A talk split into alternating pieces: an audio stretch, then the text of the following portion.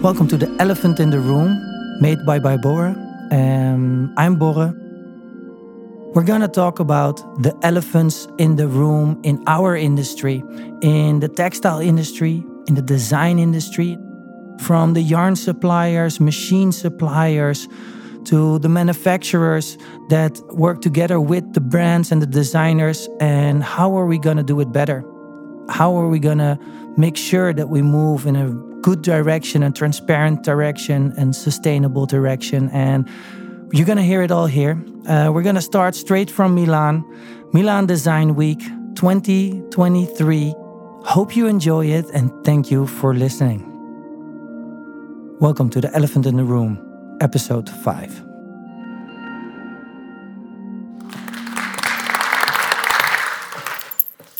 Hello, everyone. Yeah, my name is Amber Jae Slooten. I'm co founder and creative director of The Fabricant. We are a digital only fashion house, and we create clothing that is always digital and never ever physical. And we want to create a new voice for fashion. So we want to use technology to bring the whole industry forward, and we want to create um, new narratives using this kind of technology. So you were originally trained as a conventional fashion designer, right? Can you share something with us about how you embarked on the journey towards the digital realm? Yeah, sure. Yeah. Um, so basically, like my background is traditional fashion. So I, I, was educated as a traditional fashion designer, did everything the way uh, I was supposed to, entered fashion school because I was so obsessed with what fashion could do and what clothing could do to a human being and how it could change your identity. And then when I entered fashion school, I heard about the horrors of the fashion industry, um, which was, I think, around 2015. This gigantic factory collapsed, and we got like the documentary, The True Cost. And there was just a lot going on at that moment. Uh, where I felt like, as a young fashion designer, I don't want to contribute to this pile of waste that is already there. How am I going to create something where I can still express myself? And for me, digital technology was the answer. And we had this kind of really beautiful, um, yeah, online digital technology at school that we could explore. And the funny thing was that it was only meant to never, like, only meant to be printed. So you could create your digital garment and then you would have to print it and make it in real life. So you could use the kind of technology to see what it looked like before you would make it. Um, but I, I, I, asked this question like, do we still even need to make it? Like, could we also wear it digitally since our lives are becoming more digital every day? Like, how could we use the technology to dress ourselves in digital clothing? And that's when I started questioning the traditional system. And a lot of my teachers actually were not very happy with me going this route because it, it, they didn't really know how to judge me or where to put me in. They don't really fit into any boxes. And you know, are you a, fashion designer or are you, um, you know, a content creator? Are you an artist? You know, there's not a lot of places, you know, because you don't make physical garments. So where are you? And um, also, a lot of my classmates were like, hey, uh, you walk around with your laptop uh, and I have to carry 10 bags of clothing. Is that really fair? So, immediately then, already the questions started coming. And in the end, they gave me the space to graduate, which was great. So I had to, the opportunity to graduate from uh, Amsterdam Fashion Institute.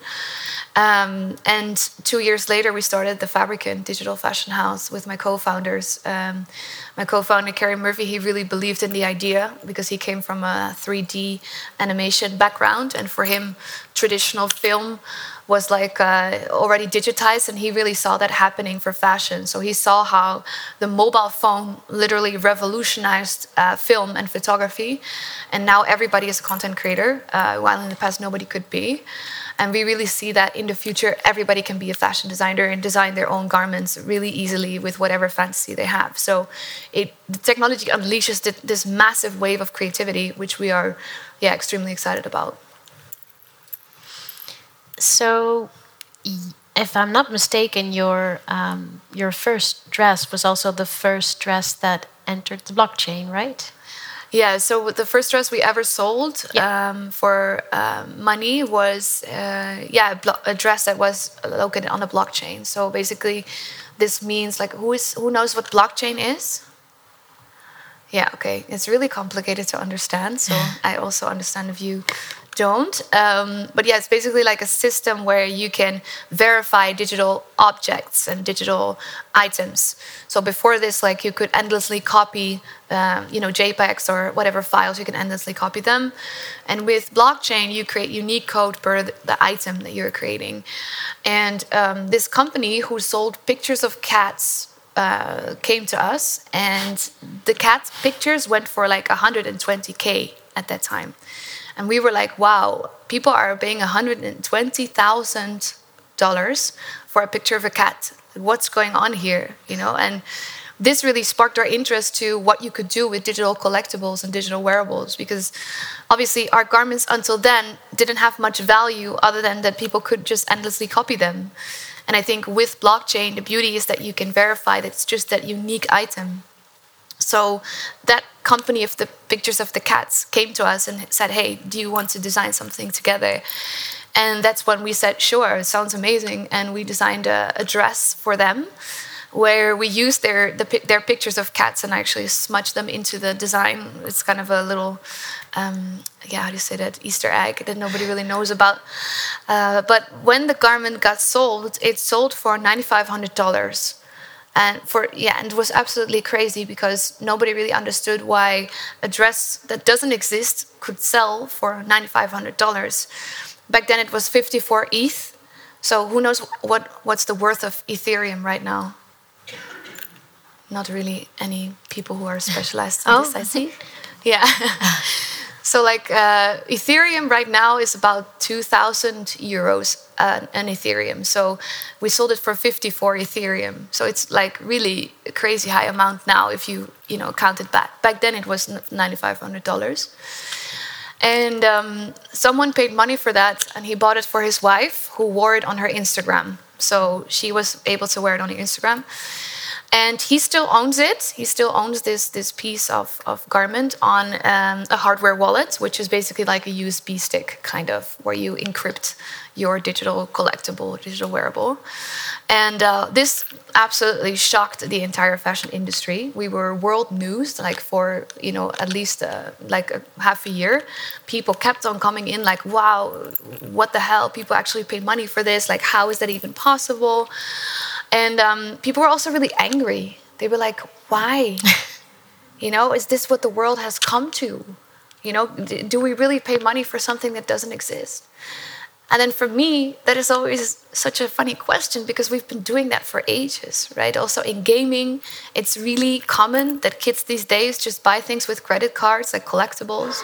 It's not a new idea, right? A lot of people have already done this for years and years and years.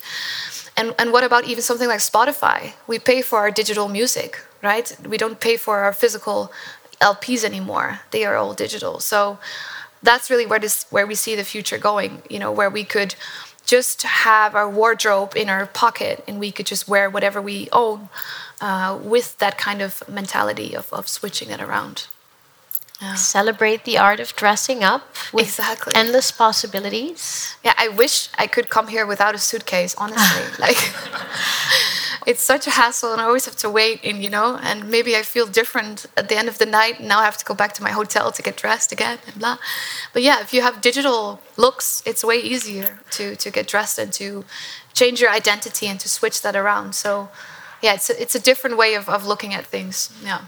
And what does your digital wardrobe look like? How many pieces do you own? well, I have quite a lot because uh, all the projects that we do, of course, I mint them as well. So, minting means you put it on the blockchain. So, whenever you mint something, it's actually put on the blockchain. So, this means it's verified and you will forever see that back in the transactions. So the beauty of blockchain actually is that it's totally open. So everybody is able to see my transactions. So it is kind of anonymous, but if you know my code, you can see whatever I, I bought, basically. And this is really revolutionary technology because right now you can ask your bank like what is the transactions but nobody is going to give you the transactions right because it's all secret and nobody wants to know what the banks are doing so like um, this technology could really open things up. Um, but yeah, obviously every time uh, there's a project that we do, I mint a garment because you know it's amazing to see that coming together. And um, I have quite some looks that I can wear in Decentraland and some other stuff. Yeah, that I can wear as AR filters and if you guys want to try some stuff out, like come to me afterwards and then we can wear some digital clothing together. Oh, wow.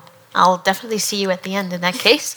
um, so, with regards to um, using the platform, uh, let's say I would walk up to you after this talk and I would ask you, I'm really curious if I can like translate my current outfit to a digital outfit, but maybe tweak it. I don't know, add some yellow polka dots, a little red fluffy trim.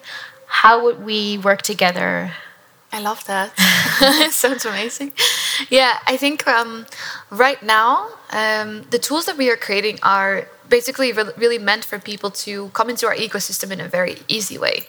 So the things that are existing are usually things that we have created or that creators have created, so that when you come on, you can just pick and choose, you know, what you like.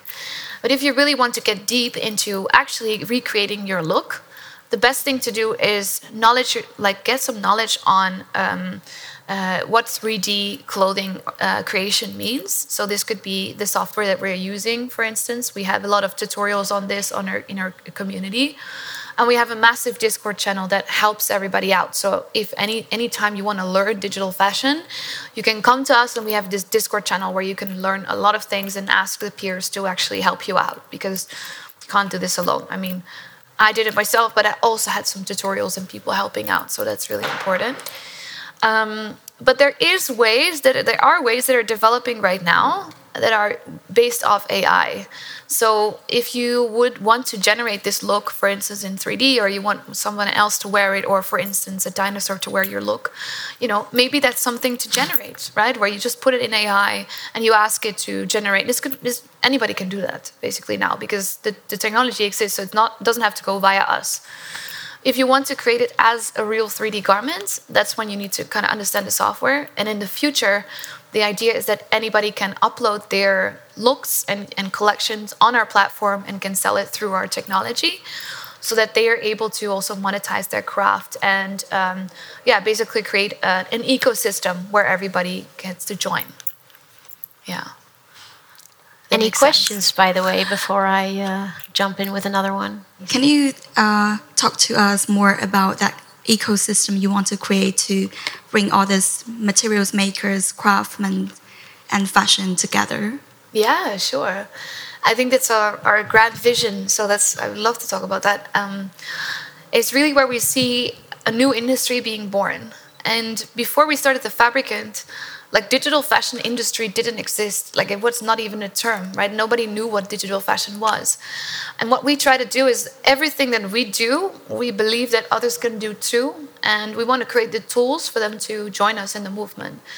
And that's why we are developing these tools to easily upload your garments so anything that you are creating so that you can actually start selling those in mini shops in the environment that we are creating. So soon brands, but also independent designers, can come to us and sell their garments on our platform in their little mini shops. But there could be garment creators, but there could also be material creators, because a lot of people actually design really beautiful art, but are not necessarily fabric or are not necessarily clothing designers. So the beauty of this is that people can upload their art, and actually people could use that to put the art on top of the garments. And when that garment gets sold, um, then everybody gets the same profit. So the idea is that everybody can remix everybody's stuff, which is something that hasn't really happened before, right? Where you get, um, you know, a Gucci giving their fabric out um, so everybody can use it. I mean, the amazing thing, of course, is that this kind of outsourcing of the technology for other people to use it, something that BYBORRE has been doing now as well, which is really incredible, where people could actually use the technology to create their own stories. And that's what we also really believe in, in this kind of distribution of um, value across the entire chain and also the distribution of creativity across everyone which i think is, is really important because i'm not the one deciding what you should look like you know that's i think very traditional fashion where you say okay the next season is going to be this color and everybody wears this color. But like honestly i don't care about that. I care about what you want to say and what your story is. And that's what i want to facilitate uh, on the platform where everybody can join and, and tell their, their own stories. Does that make sense? So you're incredibly young and a pioneer in an industry that you more or less helped create. Um, I was wondering, are there any major obstacles that you had to overcome in your creative journey? Oh, totally. So many. honestly, it always looks like uh, such a nice story from the outside, right? Where you're like, oh yeah, I'm so you know, there's it's been like a rocket. You know, we got investment of 14 million and like crazy stuff, but you don't really see the hard sheds, you know, in in social media. And I think I always love to talk about these because this is what made me as a human being. Um, so there was an exhibition, for instance, that we had to create, which was the first time where we would use AR into an exhibition. And I thought way too simply about this, and I thought, oh, we're just gonna do it, it's fine. And two days before the exhibition, there was nothing. No stand was working, nothing was going right, everything was really crazy. And it was one of the hardest moments where I had to really look at myself like, oh, I fucked up. you know, and it was really sad that I actually disappointed people. But what it taught me is that um, it's okay to fuck up, you know, and, and you're not dying. So, you know, as a perfectionist, I always think if I fuck up, I die. But honestly, it was really good to see that I'm still alive, you know, and I'm still here. Um, so that was a major moment. Uh, but also, um, recently, uh, the market has really shifted.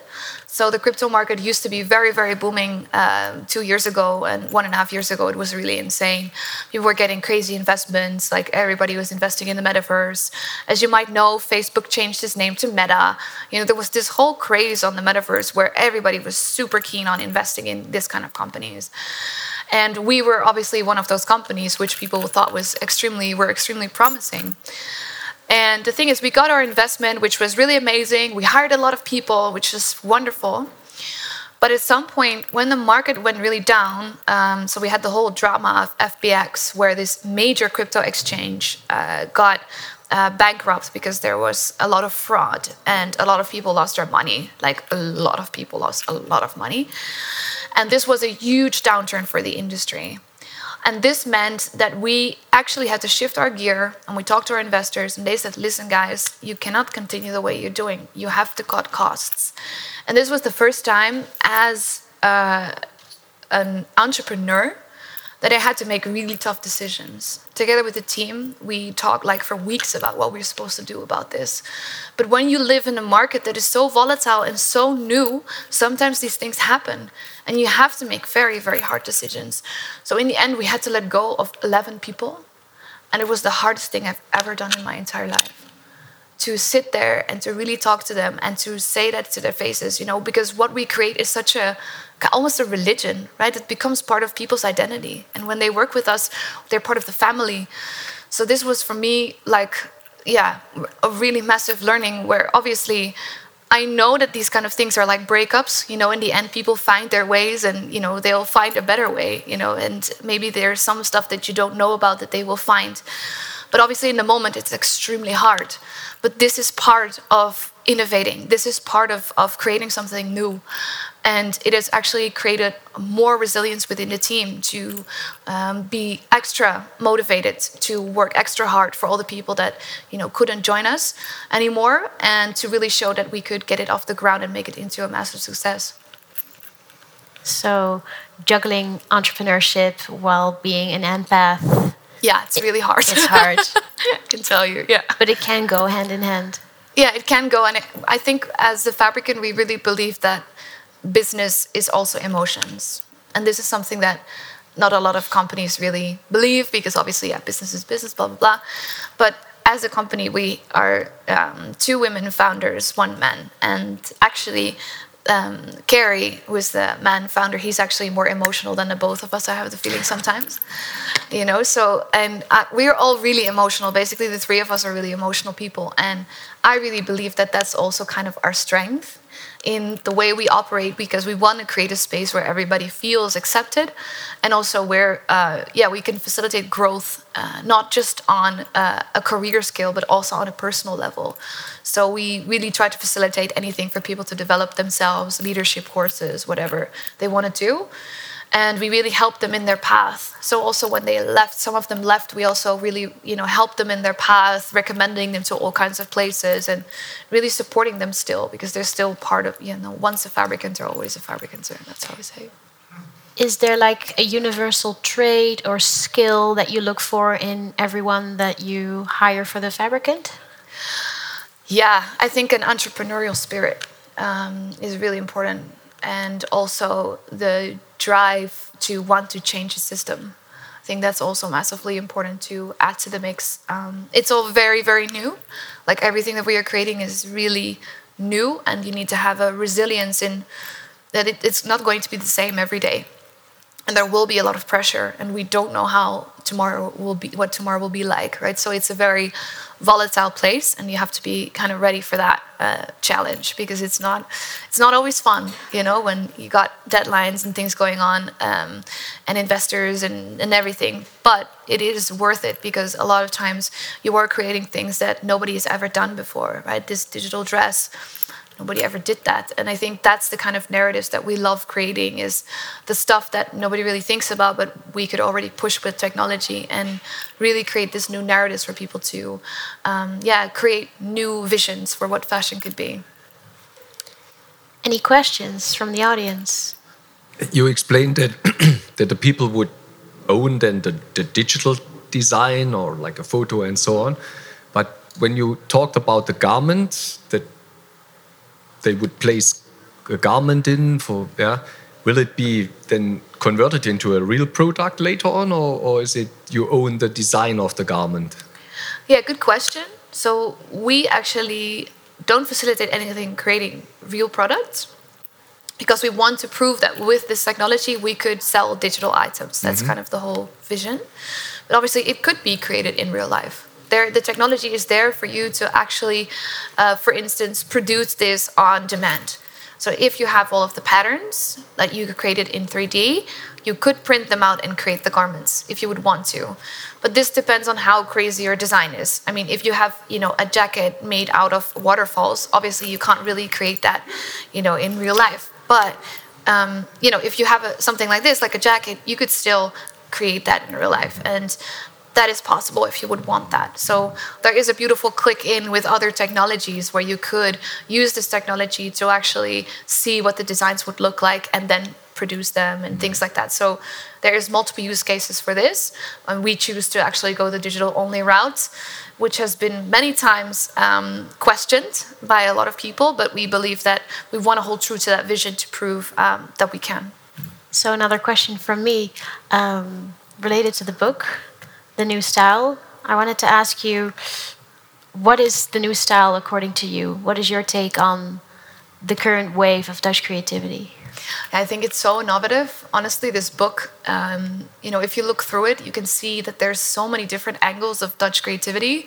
It's so diverse, and um, I'm so yeah, kind of proud to be a part of that group because it's really insane. You know what everybody's creating, and I feel like there's this kind of sense of um, always questioning the status quo within Dutch design, where it's not a given that you say a certain thing or that you do a certain thing, but you always try to question what it actually does and then try to reinvent what it could be. And I think that's the beauty of, of Dutch design because it's simple, yet it is something really inventive, and that's very different from I think a lot of the the other stuff. And yeah, I would definitely recommend anybody looking through the book because there's a lot of innovation there. Thank you. One final question before we wrap this presentation up. Um, I know that you spoke a little bit about this earlier, but um, in regards to the actual design process, how much of it is directly super technical pattern making and how much is using programs like AI to render, you know, and sort of fill in the gaps of the create, creation? Yeah, good question. I think it, it, it is going to shift very soon. Right now, it's still quite technical. So, if you want to learn 3D design, you have to have some pattern knowledge in order to put together a garment.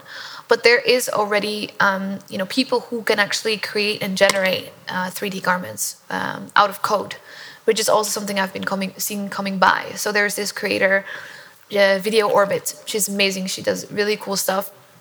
she has created a platform called Code Couture, where you can actually generate a garment from just code, basically. And I think that's going to start coming more because obviously it's not a very democratic way of operating if the software is so difficult to learn.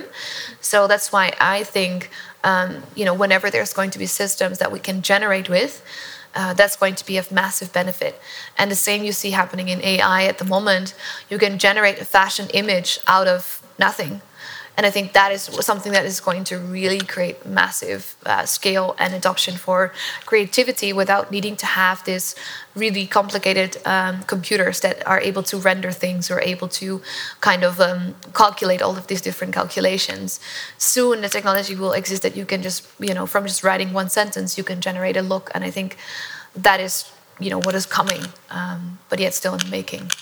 Do you see those hard technical skills becoming obsolete with this kind of technology where you don't have to have that really advanced technical knowledge of how to create a pattern from scratch? You can just sort of tell the computer what you want it to look like. Do you see that like shift making that skill obsolete or do you see it still serving a purpose? I think it really depends on what you're looking for. So there could be that you want a really tailored piece, you know, who looks very, ex, you know, extensive, where you can sculpt around the body. So I like to work in this way. Basically, is where I have this avatar and I sculpt around the body, and I just like use the digital fabric to, you know, kind of sculpt something. And for that, I need my pattern knowledge because I love using that. But I can see that technology completely disappearing as well. So, um, from in the future, if you can generate that, you know, why would you still need to create that handcraft things? But I think it will exist next to each other, you know, where you can use it for different use cases. But if you want to really generate something fast, you know, obviously you can use the technology to do that very fast. And maybe AI is actually able to generate a better fit than you can with your pattern skills. So obviously, I have no idea where it's going to go, but I do see the pattern skills as something important that needs to be translated. Um, but I don't know how far it can be generated and how far it can be translated in a proper way. I, I can see that totally uh, happening for sure. Thank you. Thank you. Okay. Let it all marinate, all this all these words of wisdom. Thank you so much for your time and for being here on behalf of the New Stijl. And we'll be, uh, be back in a few. Thank you. Thank you, guys.